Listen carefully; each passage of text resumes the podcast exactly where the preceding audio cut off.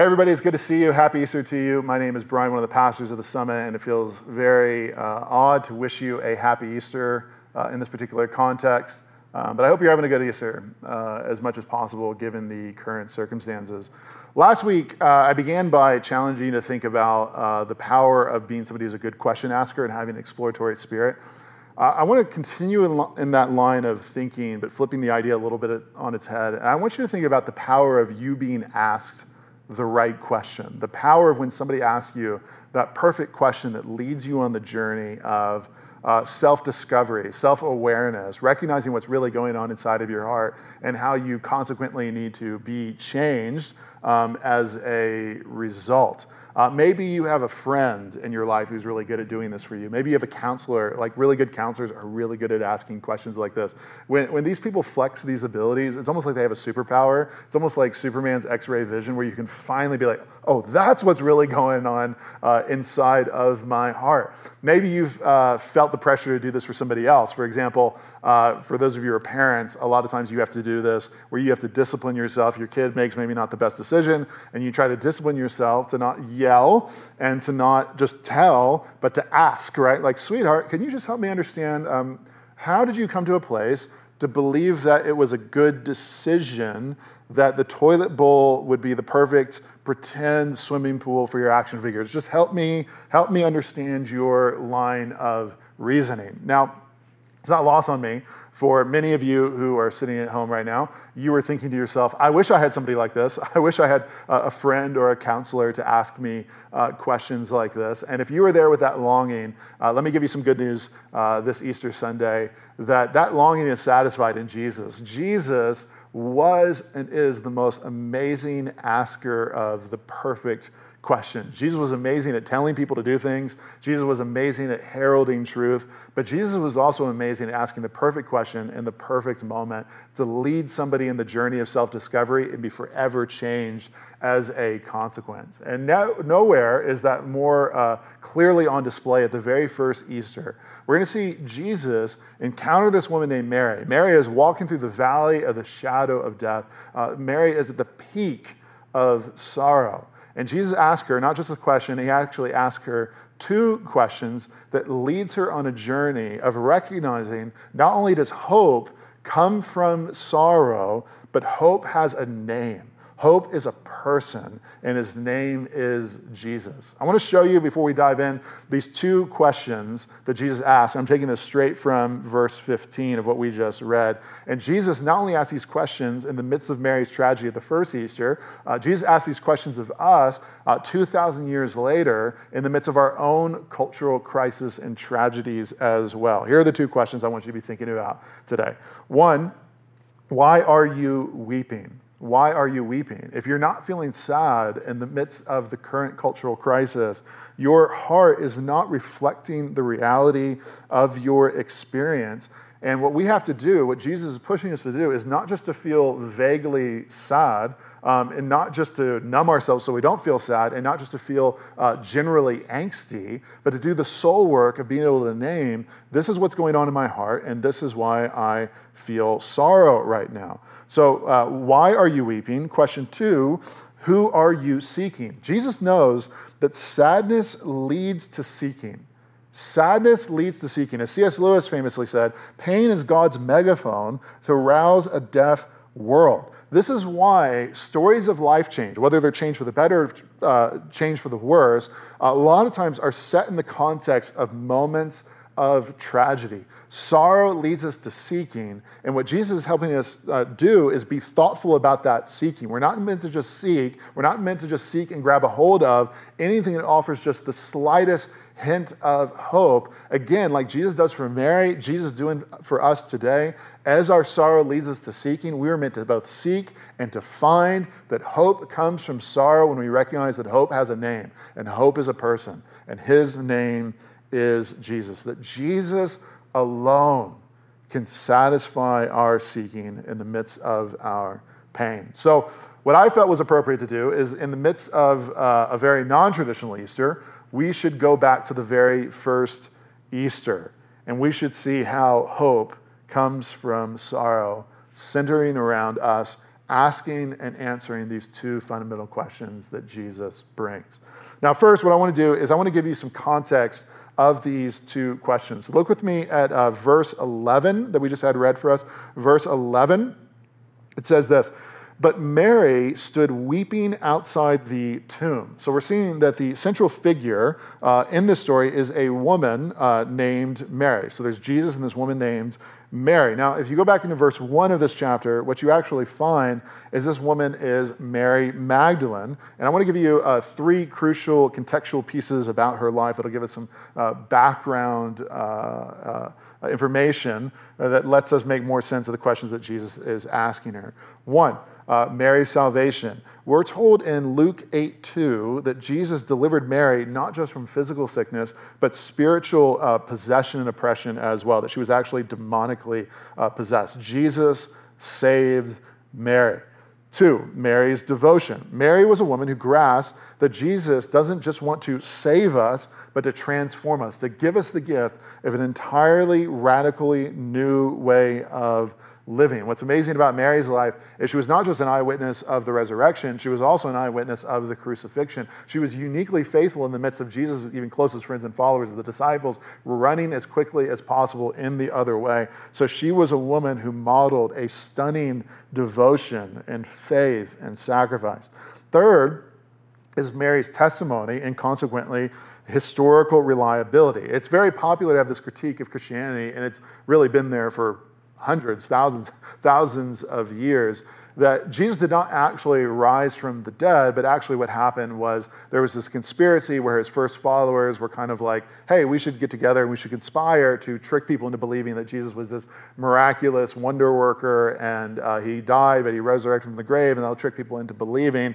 There's a lot of problems with that critique of Christianity, but the most explicit we actually see in this text is that the uh, eyewitness, the first eyewitness, of the resurrection, according to the scriptures, is this woman named Mary. Now, what's interesting about first century culture is the patriarchal nature of it was such that it viewed women as being so fundamentally unreliable, they were actually not permitted to give testimony in a court of law. The point being is if you're in the first century and you were trying to invent a miracle, if you were trying to uh, create a conspiracy, the worst thing you can do is make the first eyewitness of the central thing that gives uh, truth to what you are trying to will into existence. Um, the one thing you do not do is have the testimony built upon a person who is not permitted to give testimony in a court of law. You would be the worst conspiracy creator ever. Very simply, the reason this story is told the way it is, the most logical explanation is because it really happened in real history. Jesus really did conquer death and resurrect from the grave, and Mary was there to see it and report it as a consequence. This leads us to two, the questions are raised. So, Mary is the tomb of Jesus, this Jesus who has changed everything about Mary's life. He's been crucified and buried, and now she's there and she's lamenting the tragedy of the past week. Think something similar to if you've lost a friend or a family member, the way you would go to their grave and pay respects and continue to mourn that particular tragedy. And what happens as she's there, she hears a voice and she turns around and she sees a man, and she's not exactly sure who this man is, but who it actually is, is the risen Lord Jesus engaging her in conversation. Verse 14 says, Having said this, Mary turned around and saw Jesus standing, but she did not know that it was Jesus. Jesus said to her, So here are those two questions we already referenced Woman, one, why are you weeping? Two, whom are you seeking? Now let's delve into these questions uh, in a deeper way and not only think about the way that Mary answered these, but the way that we are supposed to answer these today, given the current cultural tragedy we are walking through. One, why are you weeping? Now, what's interesting is Mary's not just shedding, you know, an occasional tear, not just a single tear gently trickling down her face. She is weeping. She is wailing. One scholar says about the word that's used to describe what Mary is doing here is that what she is demonstrating is an anguished crying or wailing. Not a quiet, restrained shedding of tears, but the noisy lamentation typical of the people of that day. And what's beautiful about Mary is Mary's emotions are reflecting her reality. She not only experienced tragedy, but she felt tragedy and she expressed tragedy. Here she is having come to pay her respects to her friend who has died, who has changed everything about her life. And she not only has to mourn this tragedy that he's been murdered, but on top of this, she has come to a place where she's led to believe that his body has been stolen by his enemies and is being defiled, which is precisely why she responds with, supposing him to be the gardener, she said to him, Sir, if you have carried him away, tell me where you have laid him, and I will take him away. There's even a couple observations about Mary in light of this question of why are you weeping. One, we see an incredible window into Mary's devotion. I mean, it's amazing even what she's saying here. Like, give me his corpse, I will take him away. Tell me where he is. I mean, for me, I get queasy at like the blood that comes out of a paper cut. Here is this woman who is so devoted, so loves Jesus. Even after she believes he's dead, three days removed, she's like, hey, where's the corpse? I want to make sure it's buried properly and honorably. Give it to me. I'll take it. I'll take it. That's how much I love him. But secondly, again, we're seeing a window into Mary's heart. Like we already said, she encounters tragedy and her emotions reflect the reality of what she's experiencing. But on top of this, it cultivates a deeper intimacy with Jesus. I've been really challenged by thinking about that I knew I would be teaching this for a few weeks been really challenged by the example of Mary to encounter tragedy, to feel tragedy, to express tragedy emotionally, and how that rhythm uh, cultivated within her deeper intimacy with Jesus. I think, if I'm honest, um, I felt a lot of pressure in the midst of the, the, the tragedies we've been walking through, and we all have. I understand that for many of you, you might be like, "Oh, well, I know people have it worse." Like, in the midst of a global pandemic, Everybody has collateral damage. Nobody is an exception. And I think a lot of us feel the pressure to kind of put a bow on this and be like, here's why it's not that bad. And I think it's good to be hopeful and I think it's good to be thankful. Um, but at the same time, I think it's important, in line with not just the legacy of Mary, but also the legacy of Jesus, that when we encounter tragedy, we feel the tragedy and we express the tragedy emotionally. And I think for a few weeks, I felt the pressure to kind of be like, it's okay, it's going to be okay. Here's all the good things that are going to come from this. And I think God's going to create gold from this. I really do believe that. But I feel like last week, because of the influence of Mary on my life, I had a breakthrough where uh, got done recording this service, did my, my once a week leaving in the house, recorded the service, uh, was on my way to King Soopers to go get groceries, and I just drove in the car and I cried. And it was like the very first time I gave myself real permission to be like, this is really awful. It's really awful. Um, I do not like recording a service in an empty room where my closest friend's uh, presence is not felt. Uh, I miss seeing kids run around and having the time of their lives before and after our services. I miss hugging people and uh, laying hands on people for prayer. I miss going down Larimer Street and having our neighborhood uh, alive with creativity and community. Um, I don't I don't like seeing my favorite shops and restaurants and coffee shops um, close and fighting for their survival. I I hate my kids asking me if we can walk to their favorite places to grab ice cream or a cookie in the neighborhood and me having to tell them, no, it's closed, and no, I don't know when it's going to be open again. And um, it was like finally I gave myself permission to actually feel that, and um, I just I just cried. Like I have no idea what the person sitting next to me at the stoplight thought about this guy alone, bearded, just crying alone in his car. But hey, these are weird times, and I don't really care. Uh, I don't care what he thought. I, I was I was finally aligned with the heart of Mary that reflects the heart of Jesus, that reflects the heart of God. So I just want to start by as you're walking through tragedy in some way, why are you weeping? Are you weeping? Are you sad? Have you, give, have you given yourself permission to feel the weight of the tragedy of what we're experiencing? And have you been willing to do some of the soul level introspective work to not just feel sad vaguely, but to start naming uh, why you feel so sad?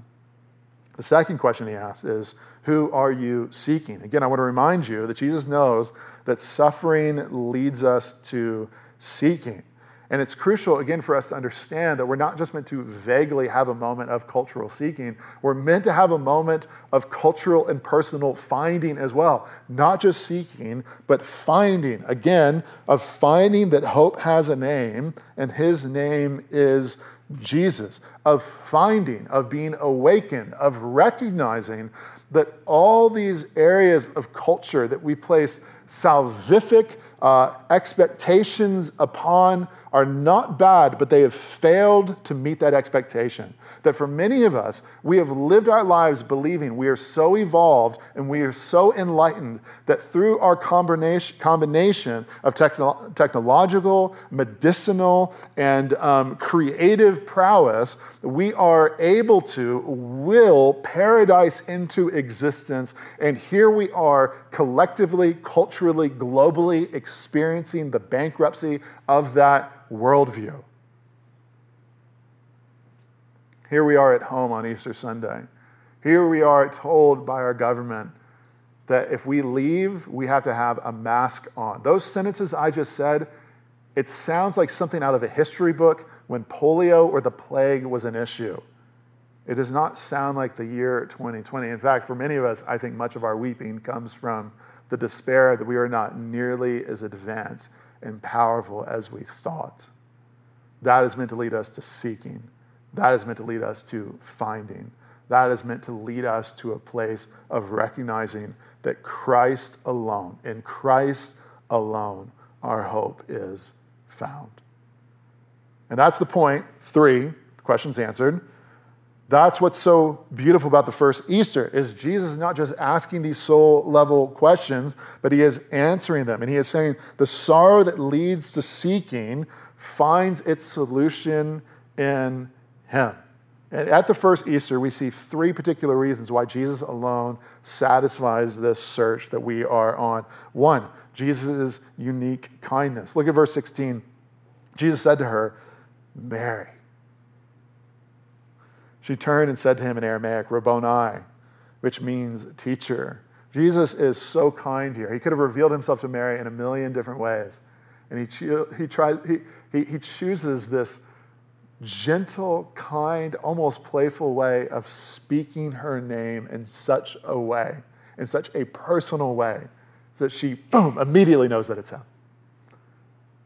It's like God is not only powerful, but he is kind. And he sees us and knows us and loves us personally and individually and calls us by name. Two, Jesus' unique power. Do not miss the central point of the good news of the first Easter that Jesus died and he got back up again. Jesus conquered death. Jesus is alive and changing lives today. Jesus conquered death. Jesus conquered the greatest enemy that plagues humanity, that issue of death. Even, beloved, I want you to take a step back and think critically about the cultural issue uh, and crisis of the day. The coronavirus is terrible. I will never diminish the terribleness of what it is that we're going through right now. But I want you to think critically about, let's say, for example, uh, Easter morning, all of a sudden, good news springs that there's been this breakthrough and uh, everything is solved, and we can start going about uh, life as normal. Everybody's fixed, nobody's going to die of this anymore. Here's, here's the problem that would be amazing. Praise God if that happens. But here's the issue even if that does happen, is that the real issue still remains. The issue of death still remains. And we as people, we have advanced to a place where we can prolong the time before we die. We have not fixed the problem of death. One person in the history of the world has taken on death and resurrected victorious. His name is Jesus. And by grace through faith, not only is his victory his, but his victory is ours as well. Whoever is Jesus he, as a good king, gives to his citizens the full rights and privileges of life in the kingdom. And one of the many beautiful, tangible implications of that reality is Jesus gives those who are his victory over the grave. Three, Jesus' unique presence. The scene actually ends in what would seem like a very unusual fashion. Uh, Mary quite naturally runs to hug this friend who's changed her life. And Jesus says this in verse 17 Jesus said to her, Do not cling to me, for I have not yet ascended to the Father, but go to my brothers and say to them, I am ascending to my Father and your Father, to my God and your God. I can uh, somewhat relate to this scene. Uh, I am working from home, like many of you. I work from my basement. And my uh, wife is very graciously parenting our three kids on the floor above us. That's where the kitchen is. And um, I will have to uh, come from the basement and go upstairs to grab a snack or to grab a drink or grab lunch or something like that. And every single time, without fail, what happens is uh, only two of my three kids can, can run to me right now. My third is basically just a, a newborn. But um, my, my two daughters, will run to me and they will declare, Dad's done with work, Dad's done with work, Dad's done with work. And they will cling to me. They will literally grab a hold of me. And um, I have to give them the very bad news of Dad is not done with work. It is 9:35 in the morning. Um, I'm only like a half hour into my day, and I'm just getting the second cup of coffee. That's what's going on, and then I leave. Now, this is what differentiates me from Jesus. There's a lot of things, but this is one of the many, many things that differentiates me from Jesus. Is that when I leave the room, I leave the room. When I leave the room, my presence is not there anymore. When Jesus leaves the room, he gives the gift of his presence in the midst of his absence. That's the point that he's making when he says, I'm ascending to the Father. The work of Jesus from this moment is he not only ascends to God the Father, God the Son ascends to God the Father and sends God the Spirit. And one of the promises of Jesus is quite mind blowingly What's actually better than Jesus physically beside us is the presence of Jesus who indwells us in the person and the work of the Holy Spirit. That Jesus leaves, but he sends a helper who indwells us.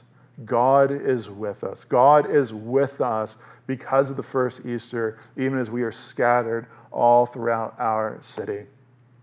And for me, beloved, for me, that is my great assurance. Because of the work of Jesus, our relationship with God is fundamentally changed. That's what Jesus is saying when he's saying, not just my Father, but your Father, not just my God and your God. And that God is with us. With the ascension comes the gift of the outpouring of God, the Holy Spirit. Is while we can't be with you, and that grieves us to the core of our soul, God is with you. God is with you. God is with you.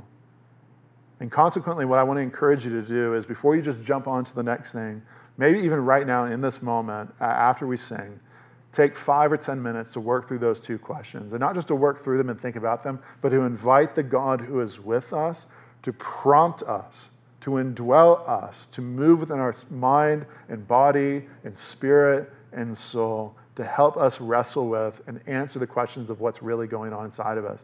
Why are you weeping? Who are you seeking? And I particularly want to challenge those of you who this crisis has led to asking the deep questions of life for the very first time in your life, um, to ask God to show Himself to you, to just put yourself out there. And maybe it makes you feel uncomfortable, but it's okay. I really believe in faith that God will meet you. God, are you there? God, what do you want me to know about you? God, I want to believe in you. I want to follow you. Jesus is the way, the truth, and the life.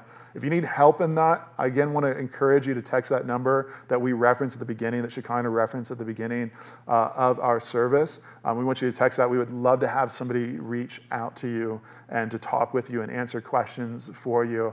But I really, uh, in faith, believe that for many of you who have been not only weeping, but seeking, that seeking will find its resolution in Jesus. And you will recognize the good news that was declared at the first Easter and every single Easter since then that hope can come from sorrow and that hope has a name, and his name is Jesus. We love you. Let me pray for you. Father, we love you, and we're thankful for the work of the first Easter. We're thankful that in the midst of tragedy came hope, in the midst of death came resurrection. And we as a culture, and we need resurrection as well. So, God, we pray for an outpouring of your kindness, an outpouring of your favor, an outpouring of your love. I pray for the people who are sitting in their homes or in their workplaces or wherever they might be right now to feel tangibly the presence of the living God, that Jesus did not just die, but he's alive, and consequently, he's changing lives today. And God, I particularly want to pray for people who need to make the decision this Easter Sunday to believe and follow and receive Jesus for the very first time in their life. I know it might feel weird or awkward to um, wrestle with questions like that in isolation or apart from actually being in a gathered church community. But God, while we can't be as uh, leaders and pastors with people, you're with people. And so we entrust to you the shepherding and the transformation of people's, people's souls um, as we can't be with them. We love you, Jesus, and we're thankful for your work, and we ask these things in your powerful name. Amen.